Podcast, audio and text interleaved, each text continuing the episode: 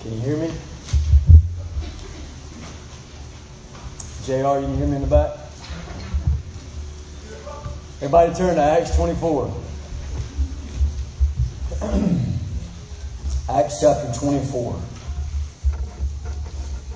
We're going to be at verse 22 through 27 today.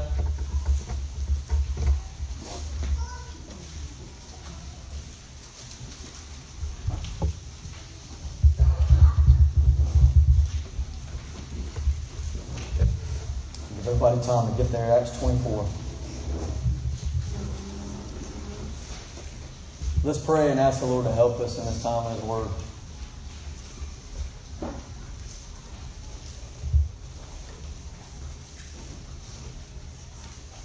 Father, thank you so much for this glorious thought.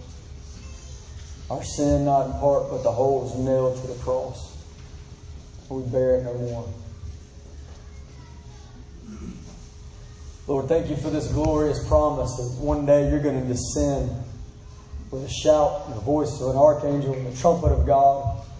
The dead in Christ rise, and we who are alive be caught up together and meet you, and thus always be with you. Thank you, Lord, for this glorious, glorious thought. Lord, we worship you and we want to come to your word this morning as those ready to obey, ready to submit, even ready to worship as you show yourself to us. Lord, we long for that day that you return, but until then, we want to be obedient to you. We want to be your faithful servants.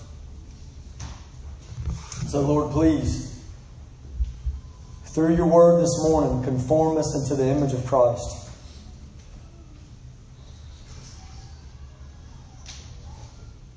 Conform us to the image of Christ.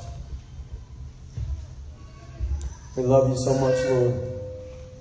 In Jesus' name, amen.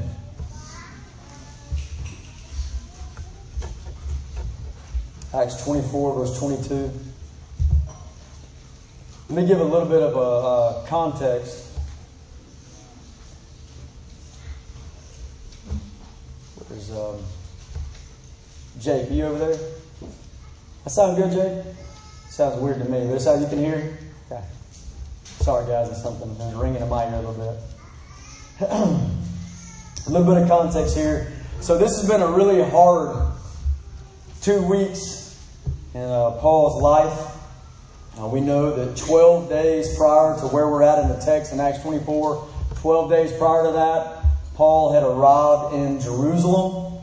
He's been beaten, he's been slandered. He's been beaten, he's been slandered, he's been arrested, he's had murder plots against his life. Uh, he's gone before trial before a governor in Caesarea. At the beginning of this chapter in Acts 24, we've heard the, the prosecution, and uh, then we heard Paul give his own defense. And so this has been a rough, a rough 12 days for him. And so what we've got coming up in our passage is the prosecutor has spoken. Uh, Paul has given his own defense. And now we're going to hear from the governor, who is the judge here. And he's supposed to judge this case. What's going to happen to Paul? Will he be put to death? Will he be thrown into prison? Will he be, will he be set free? So let's read this passage and see what's next. Acts 24, verse 22. But Felix, having a rather accurate knowledge of the way, put them off, saying, When Lysias the tribune comes down, I will decide your case. Then he gave orders to the centurion that he should be kept in custody, but have some liberty, and that none of his friends should be prevented from attending to his needs.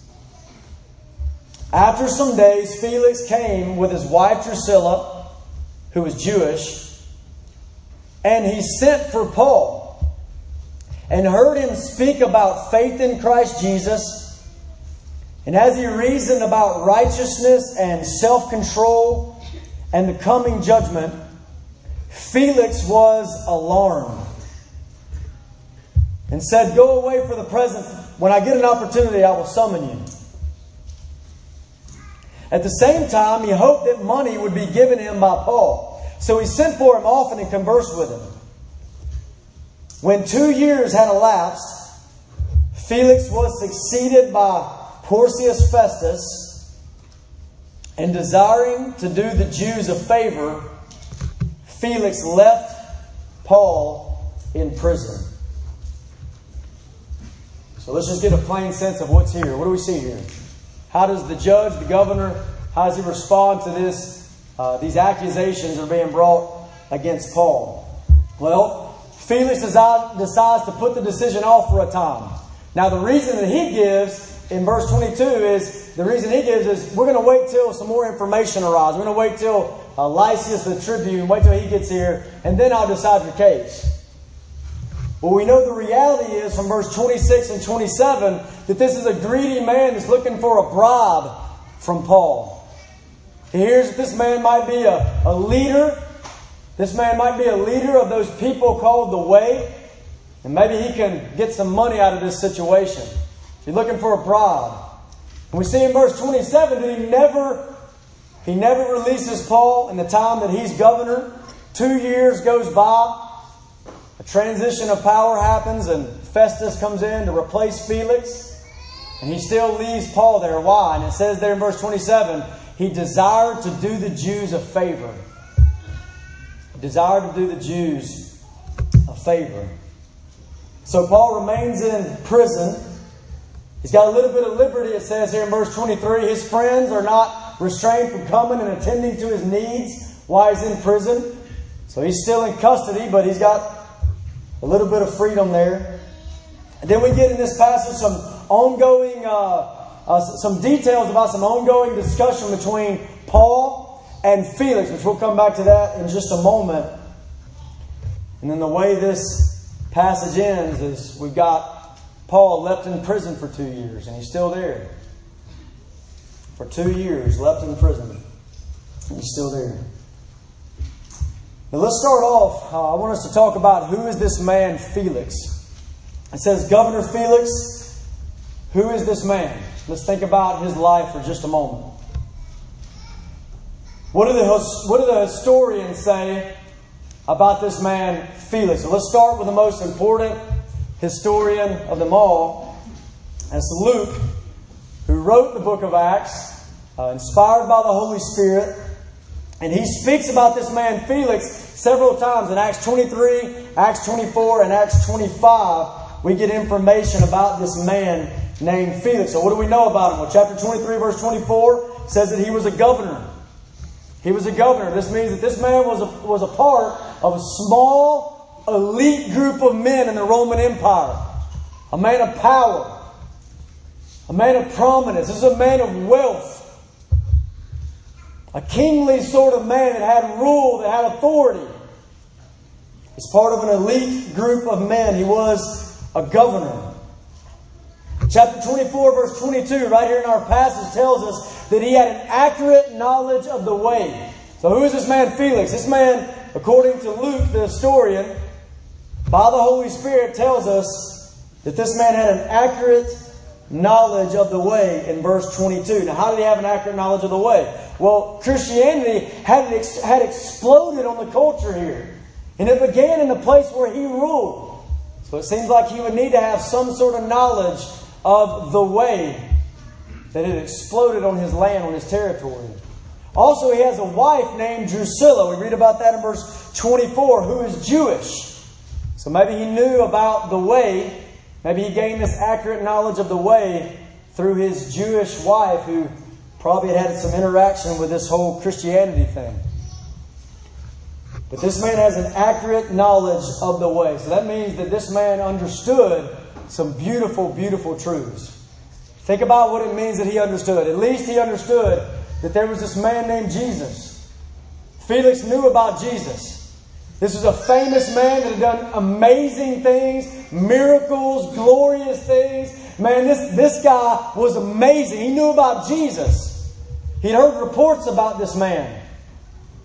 And surely Felix knew about the crucifixion, that this man had gone to a cross and had died. And if he has an accurate knowledge of the way, he understands that that death meant something to these Christians.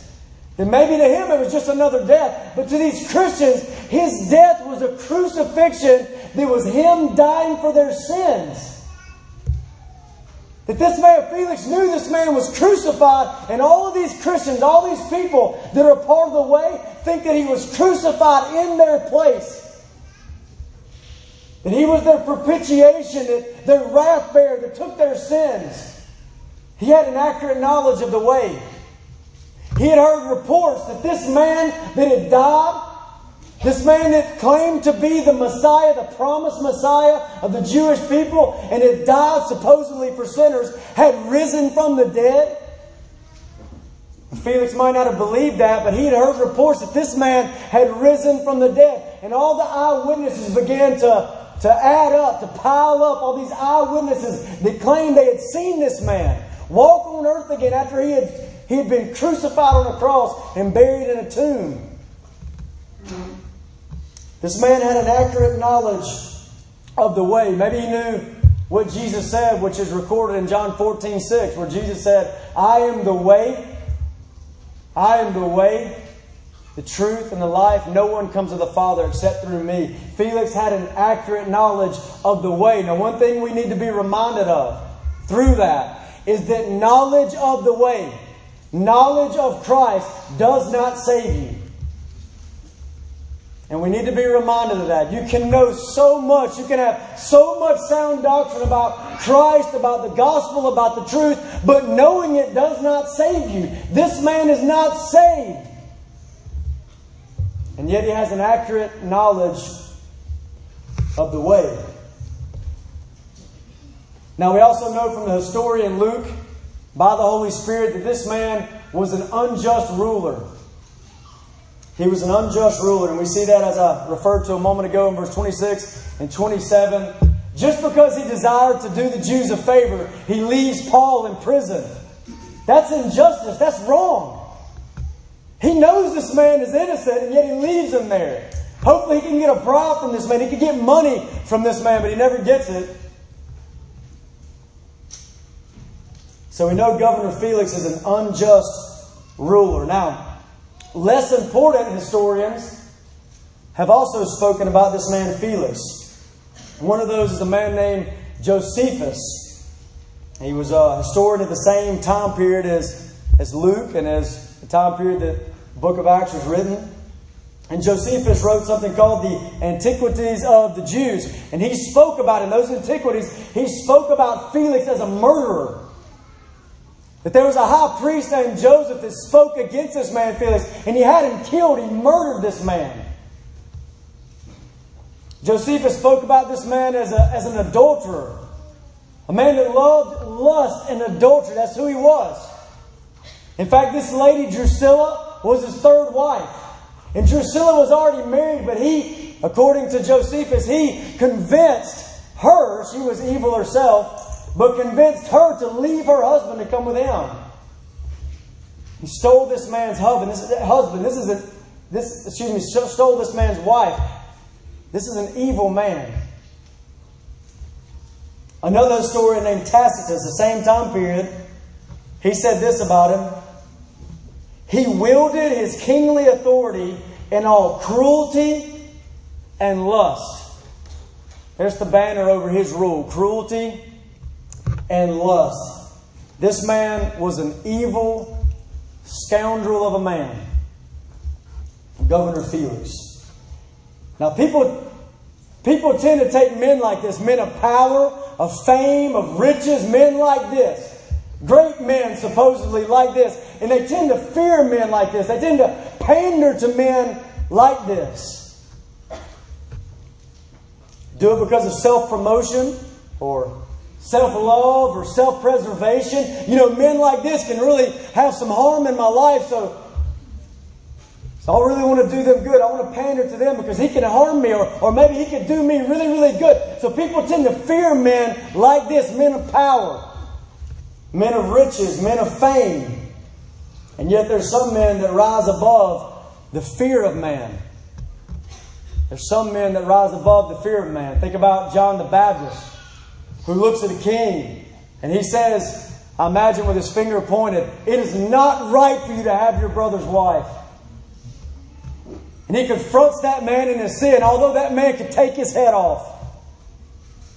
Or think about Jesus, who was fearless in the face of the Sanhedrin, or the Jews, or the king, or the kings, or Governor Pontius Pilate, and there he stands fearless. He's a fearless man.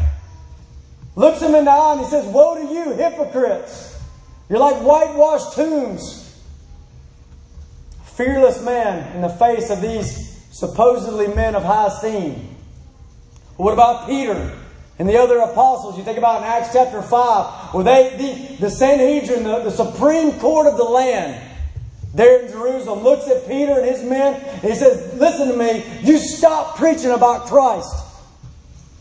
And Peter looks him in the eye and says, Well, I got to do what God told me to do. Should we not obey God rather than man?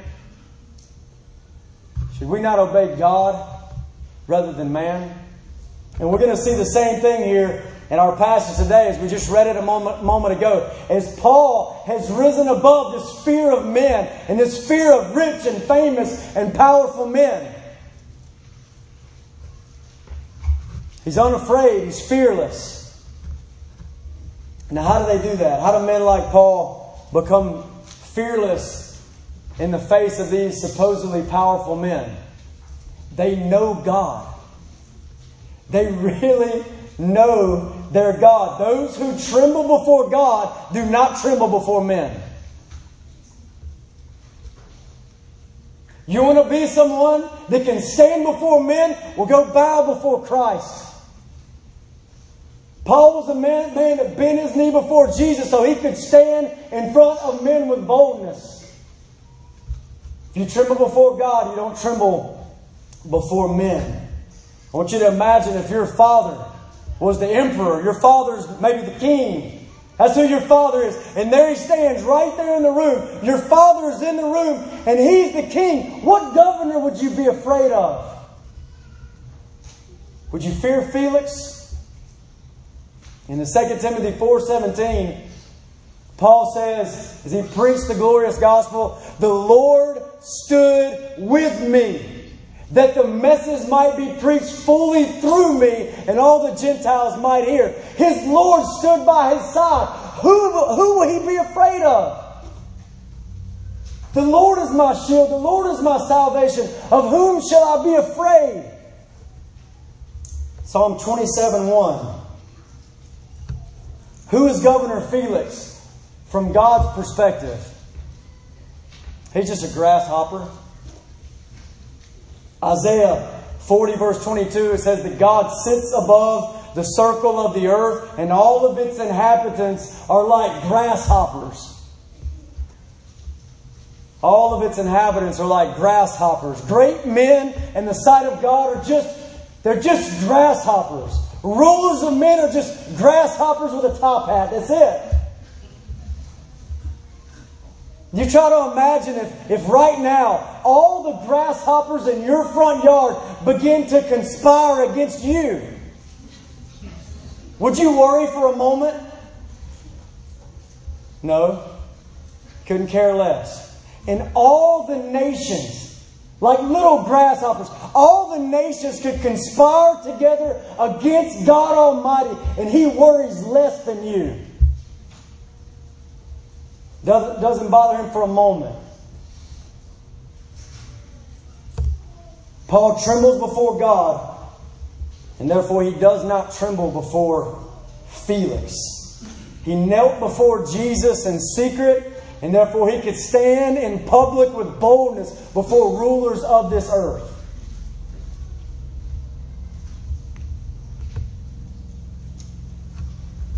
So let's look at that. Paul the prisoner. We've seen Felix as ruler.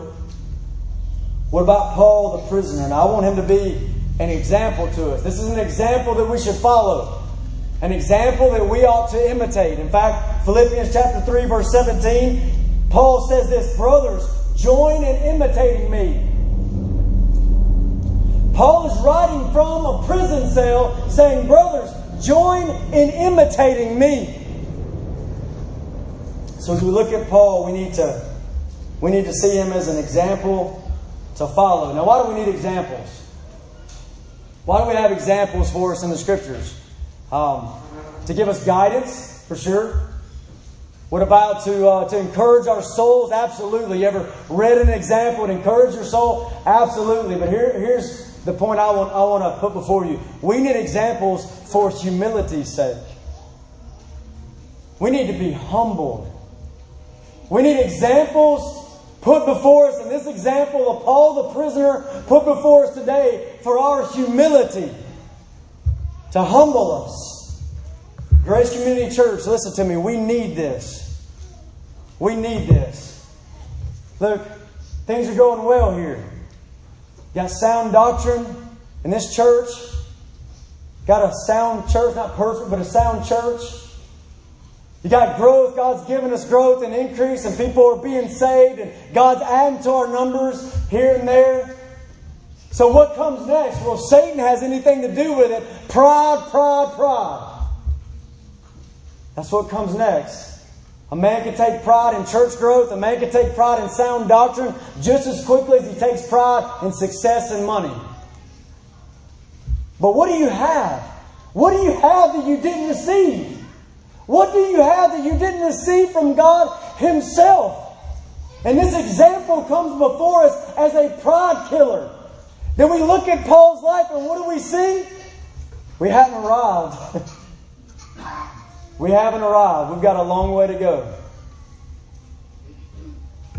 I want to encourage you to look at this example today and let it produce humility in you. Now, first thing about Paul here is his bold message. We're going to spend most of our time here. And we really see his bold message in verse 24 and verse, and verse 25. So let me read that again. Look at it. After some days, Felix came with his wife Drusilla who was Jewish, and he sent for Paul. So Paul's there in custody, and Felix sends for Paul. Wants to hear from him. We don't know why. And he heard him speak about faith in Christ Jesus. And as he reasoned about righteousness and self control and the coming judgment, Felix was alarmed and said, Go away for the present. When I get an opportunity, I will summon you. So, what does verse 24 say that Paul spoke about? What is this bold message that Paul proclaims? What does verse 24 say that he spoke about? It says he spoke about faith in Christ Jesus. Now, what comes to your mind when you hear that? By Christ, the one who was crucified, the one risen from the dead, and our faith in Him, and whoever believes in Him has everlasting life. What comes to your mind is the gospel, the good news comes to your mind. He spoke to Felix about faith in Christ Jesus. But then what does verse 25 says that it, say that he spoke about? It says that he heard him about righteousness, self control, and the coming judgment. Now, if you do a little word study on these, I think you'll, you'll understand what's here. He spoke to them about righteousness. He was laying out for Felix the righteous standard of God. This is moral rightness. Not necessarily what we think of justification by faith. No, he's speaking about the righteous standard of God. He's preaching righteousness to this man, and he's preaching self control which would have gone right in the face of this man's sexual immorality and the passions of lust, the cruelty and lust that he was known for. So he speaks about a righteous standard. He speaks about self control and confronts the sin, and then he puts it all before the coming judgment. Why does it matter that he's fallen so far below the righteous standard? Why does it matter that he's fallen so far below self control in his sexual immorality? Why does it matter? Because of the coming judgment. You're going to be judged by God one day, Felix. You're going to stand before Him and give an account for every idle word that you have ever spoken, every action that you have ever walked, and you'll stand before Him and He'll condemn you to hell for what you have done. It's appointed for a man to die once, and then comes the judgment. I want you to think about that for just a minute. What, Verse 24 says he spoke about faith in Christ Jesus, and verse 25 says righteousness, self control, and the coming judgment. I, am going to I'm going to call these the truths that terrify. So he's talking about faith in Christ, but then verse 25, he's talking about the truths that terrify. This is terrifying when you think about the righteous standard of God, our sin before that righteous standard, and the judgment that's coming one day. These are the truths that terrify. One sounds like good news, the other one sounds like bad news. But which one is it? What is he preaching here? I want you to think about the way it's worded. It says at the end of verse 24, he heard him speak about faith in Christ Jesus. So think about that like a title. It's like a title over what Paul's doing. What's he wanting to talk to Felix about? Faith in Christ Jesus is the title. But then when words come out and you get the content of this message, verse 25 tells us, and as he reasoned about, here it comes righteousness and self control in the coming judgment. So, what's going on here? He seemed almost opposed. Bad news, good news. What's happening here? Here's the idea: is that is Paul is preaching to him the bad news of the gospel. Have you ever heard that? But he's doing it with an aim to get him to faith in Christ Jesus. Faith in Christ Jesus is the title, righteousness, self control, and judgment is the content. He's preaching to him the bad news the truths that terrify to get him to faith in Christ Jesus. He's, he's not teaching him about righteous standards of God and his sin and the judgment to come to say, hey, Felix, you need to straighten up and fly right. You need to be good because there's a judgment coming. That's not what he's doing. That leads people to hell. Isaiah 64 6 says, We're all like an unclean thing, and all our righteous deeds are like filthy rags. So he's not saying, Felix, a judgment's coming. You better straighten up. He's helping this man see the righteous standard of God and his sin compared to that righteous standard, and that there's a judgment coming in order to lead him to faith in Jesus Christ. He's giving him the truths that terrify so that he sees his need for Christ. Now, I want you to think about that for a minute. Felix has knowledge of Christ right? He's got knowledge of the way, accurate knowledge of the way. But like I said earlier, it's not enough to say this man has knowledge of the way, knowledge of Christ, knowledge of pieces of the gospel, but it's not enough to say, what is he lacking? This man is lacking the fear of God. And he needs a faithful evangelist to come in and terrify his soul. And so Paul confronts him about righteousness. This is who God is. This is his standard. This is what it meant. You imagine how that would have confronted this unjust ruler to, be, to hear preaching from the Apostle Paul about the righteousness of God, about self control. You imagine how this would have affected this wicked, evil, lust, lust filled, cruel man. To hear about God's standards of self control. You imagine that. And then the coming judgment. Think about Revelation 6, where it says, even great men like you, Felix, even great men and mighty men and leaders are going to hide behind the rocks and say, let the rocks fall on me, but just hide me from the wrath of the Lamb. Hide me from the wrath of the Lamb. The wrath of the Lamb has come. Judgment has come. Hide me from his face, please. I think something that we see here very clearly is that yes, there are times that the afflicted need to be comforted, but I know you've heard this. But sometimes the comfortable need to be afflicted. And I would say oftentimes the comfortable need to be afflicted. Now, do you understand the importance of the bad news of the gospel? So, brothers and sisters in Christ, here's Paul given the bad news of the gospel to lead him to the good news, to lead him to faith in Christ. Do you understand the importance of the bad news of the gospel? Romans 2:16 says this, on the day when God will judge the secrets of men, that doesn't sound like good news, according to my good news. Romans 2:16, on the day that God will judge the secrets of men according to my gospel. When Paul preached gospel, he preached that judge who's going to judge the secrets of men. The gospel, we must, we must have the truths that terrify so that we see our need for Christ. Brothers and sisters, do you understand the importance of the bad news of the gospel? It's so often neglected. It's harder to preach. It gets you hated more than more than other things. And so it's so hard to preach at times. But do you understand that you can't leave it out? You can't leave out the bad news of the gospel. You need to understand this. Our world, so Christian, every Christian in the room, our world is not, it is not full of people that know their sin. It's not full of people that know their sin and feel the weight of their guilt before God and fear eternal hell. The world is not full of people like that. The world is full of people that are comfortable in their sin and unafraid of, of eternity. And just like we are blind without Jesus before salvation, just like we're blind to Christ, we're also blinded to our own sin. We need to be awakened. We need the truths that terrify. We need the bad news of the gospel so that someone might see their need, their need for Christ. And what I'm saying to you is most people on this planet are like Felix.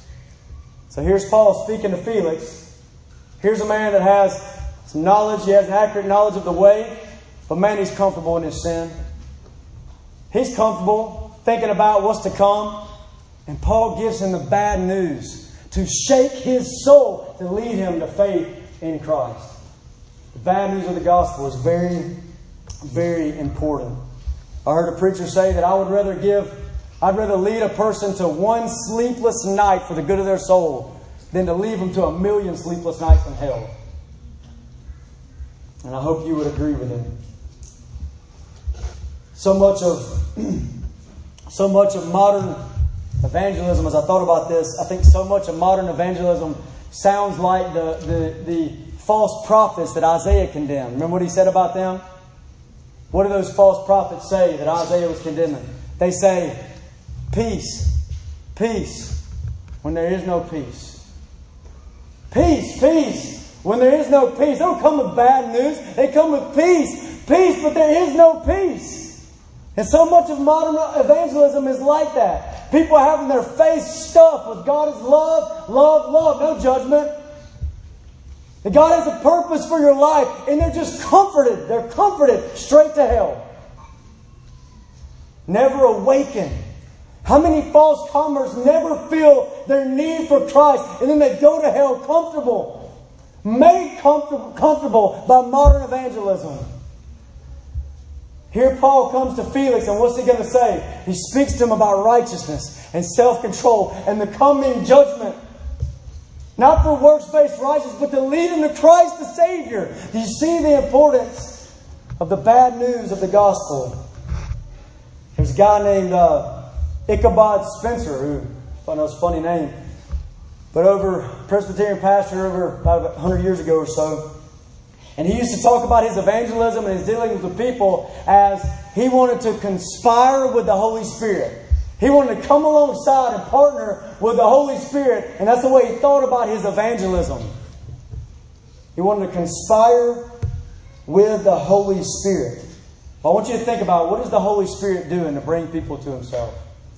What's the Holy Spirit doing? He's doing a lot of things, but what's he doing?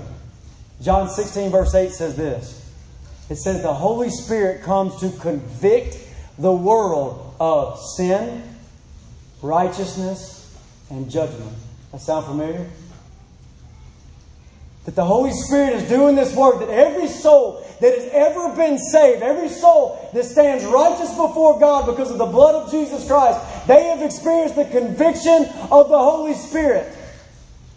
I understand this at different times and in different ways with different people, but every soul that's ever been saved has experienced the conviction of the Holy Spirit. The Holy Spirit comes to convict the world of sin, righteousness and judgment. And don't you see Paul conspiring with the Holy Spirit, partnering with the Holy Spirit, and preaching righteousness, self control, and the coming judgment to lead people to Christ?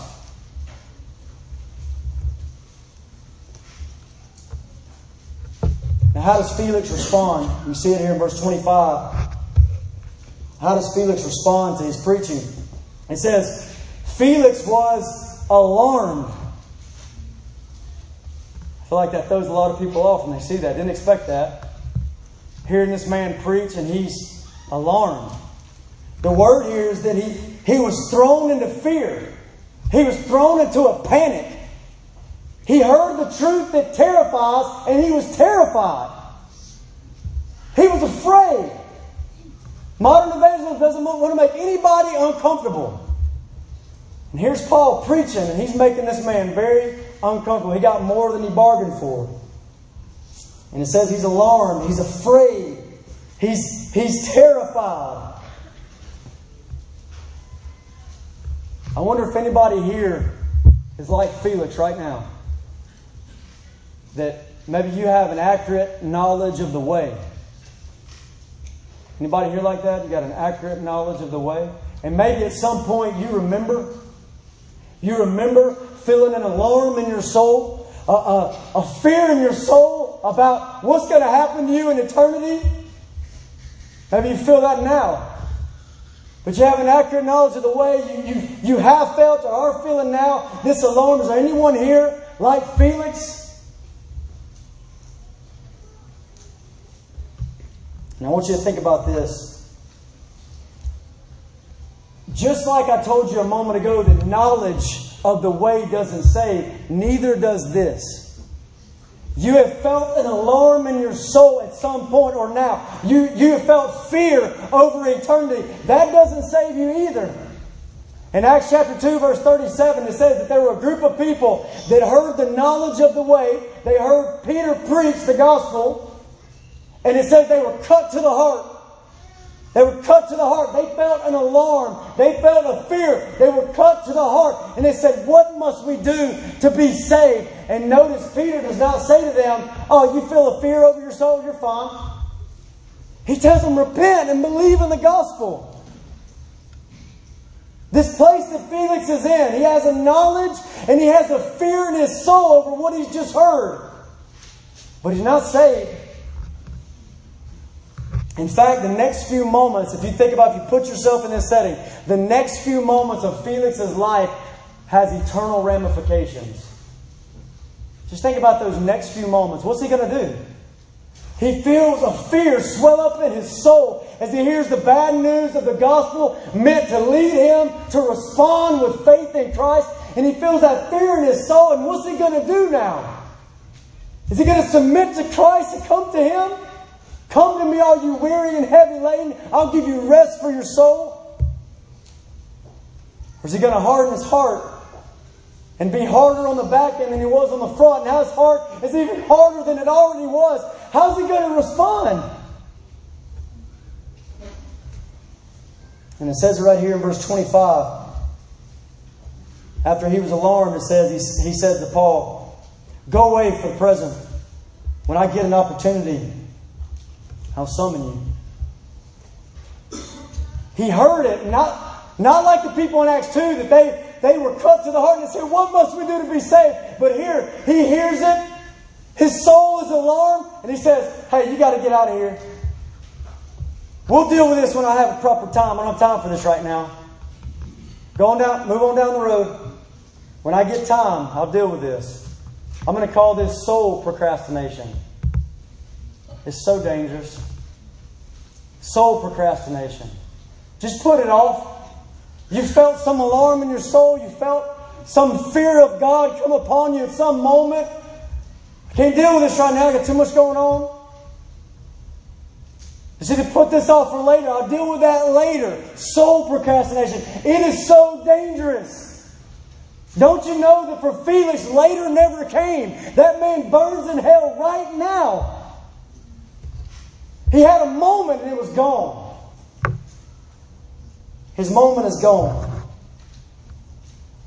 You can procrastinate about many things. I wouldn't encourage it. But you can procrastinate about many things and you'll be okay. But soul procrastination is dangerous, dangerous, dangerous. I wonder if anybody here is like that. That you're like Felix. You got an accurate knowledge of the way. You have felt some alarm in your soul about where you stand before God and about the coming judgment where you stand before Him in your sin. And you felt alarm in your soul and you just put it off. Listen to me. Don't put it off. Jesus said the time is fulfilled, the kingdom of God is at hand. There's urgency. Repent and believe in the gospel. Proverbs 29 1, it says, The person that is often rebuked but hardens his heart will suddenly be destroyed, and that beyond remedy. In other words, a moment comes when it's too late. Your heart just gets harder. If you're in soul procrastination, don't procrastinate anymore. But come to Him.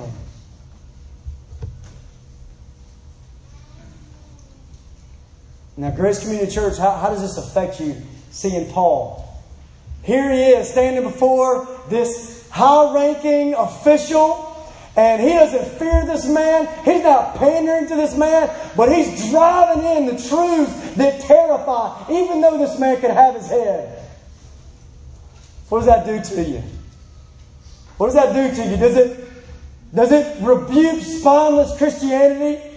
Does it call you into boldness to stand with a, with a bold message, a, a message of Christ, a message of the gospel, bad news and good news, regardless of who you're talking to? Does this encourage your soul? I hope that it does. Now, if it does encourage your soul, and you do say, you know what, I'm going to imitate this man. Maybe you say, I've already been trying to imitate this man, but I'm going to keep going. Say, God, help me to imitate this man with a fearlessness and a boldness, making known your truth, not scared to proclaim the bad news of the gospel, no matter who it might be. You say, Yes, I'm going to do that. You know what's coming for you? Blessing I want to talk to you about Paul's blessing. But you got to understand what I mean by blessing. I think we all know on paper, we all know in theory that persecution, which is what I'm referring to, that's what's coming to you. All those who desire to live godly in Christ Jesus will suffer persecution. The promise not many claim. Persecution is blessing from God. Suffering is a gift from God. Do you know that? I know you know it on paper, I know you know it in theory, but do you really believe it? This suffering and persecution is blessing come down from God. So that when it affects you personally, you can turn up your eyes and your mouth and say, Thank you, Lord. Thank you for what you've given to me. Do you know it in the depths of your soul that Matthew 5 is true? Blessed are the persecuted, those who are persecuted for righteousness' sake, for theirs is the kingdom of God. Blessed are you when men revile you and insult you and imprison you for my name's sake, for your reward will be great in heaven. Do you believe it in the depth of your soul? So that when it comes, because if you're going to follow his example, it's going to come. And when it comes, you can give thanks to the living God. Do you believe it to be a real blessing. I want you to consider Paul, his example, not only his example of preaching with boldness, but his example of suffering to the glory of God. Think about this man. For the pursuits, pursuit that he's on of preaching the glorious gospel, being bold and unafraid, he's in that pursuit. And think about this man's life. He's been beaten half to death several times. He's been, even in just recent weeks here, as we're looking through the book of Acts, he's been falsely accused. He's been arrested unjustly. Murder plots, murder schemes have come up against this man's life. He's been insulted. He was told that he was the leader of a cult earlier in this chapter. And now he's suffering under an unjust ruler. Two years? He knows he didn't do anything wrong. They don't have evidence against him. And yet, just because Felix desires to do the Jews a favor, he leaves them in prison. He's suffering under an unjust ruler even now in this passage of Scripture. Now let Paul's life be an example to you, and let Peter's words, I'm about to read some words to you from Peter. Let Peter's words come alongside that to prepare our hearts to imitate Paul and to come under persecution and suffering. 1 Peter chapter 4, I want to read this to you. Let it be a preparation for your heart.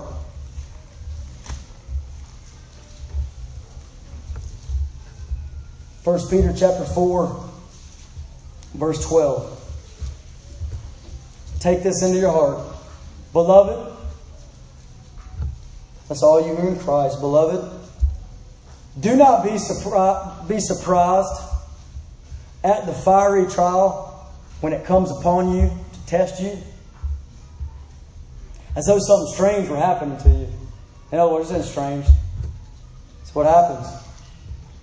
But rejoice insofar as you share in Christ's sufferings, that you may also rejoice and be glad when his glory is revealed.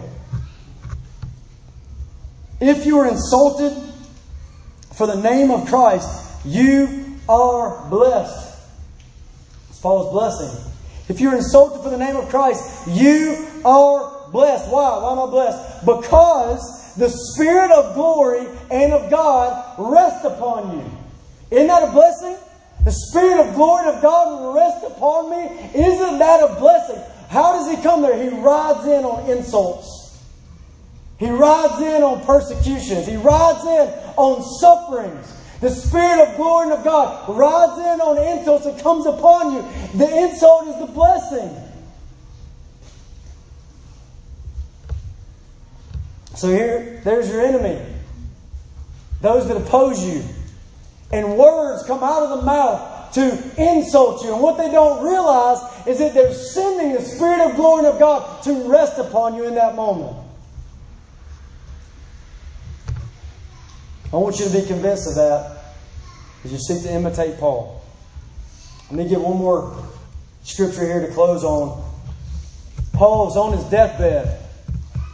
He's on his deathbed. He's, he's facing his final persecution, his final suffering for the gospel. We can read about it in 2 Timothy. And there he is facing his final persecution. And he gives, on his deathbed, he gives an invitation to Timothy. He gives an invita- invitation to Timothy, and I want each one of you to receive it as an invitation to you. Brothers and sisters in Christ, let this be an invitation from Paul from his deathbed to you. 2 Timothy 1 8. Therefore, do not be ashamed of the testimony about our Lord, nor of me, his prisoner. But share. Here's the command, here's the invitation. But share in the suffering for the gospel by the power of God. Let the invitation land on you all. Share, brothers and sisters in Christ. Share. Share in the suffering for the gospel by the power of God. And as you seek to imitate Paul, this is exactly what will come. Let's pray.